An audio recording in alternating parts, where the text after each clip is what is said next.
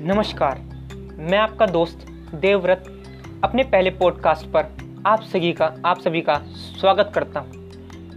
मैं जिस विषय पर आज बोलने जा रहा हूँ, भले ही यह बातें आपको कुछ सामान्य सी लगें, लेकिन यही बातें जो लोग विदेश में रहते हैं, ज़रा उनसे पूछिए। आज के पॉडकास्ट का मेरा विषय है, भारत में मिलने वाली कुछ सामान्य चीज़ें।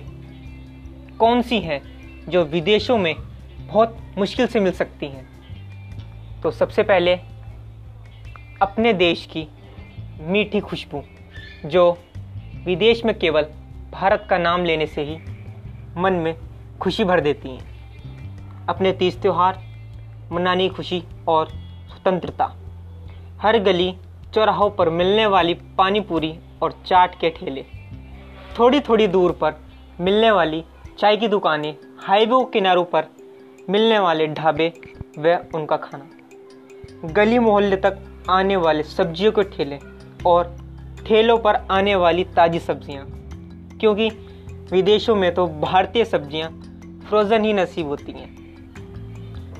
बारात के बीच में सड़क पर नाचना। फिर चाहे ट्रैफ़िक जाम होने लगे, लेकिन अपनी स्वतंत्रता के आधार का उपयोग करके अपनी ही मस्ती में नाचते रहना।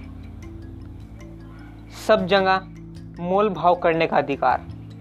फिर चाहे यातायात पुलिस से भी क्यों ना हो। यही कुछ ऐसी बातें हैं जो हम आपको लगती तो सामान्य है, लेकिन उनके दिल से पूछिए जो अपने वतन से दूर रहते हैं। धन्यवाद।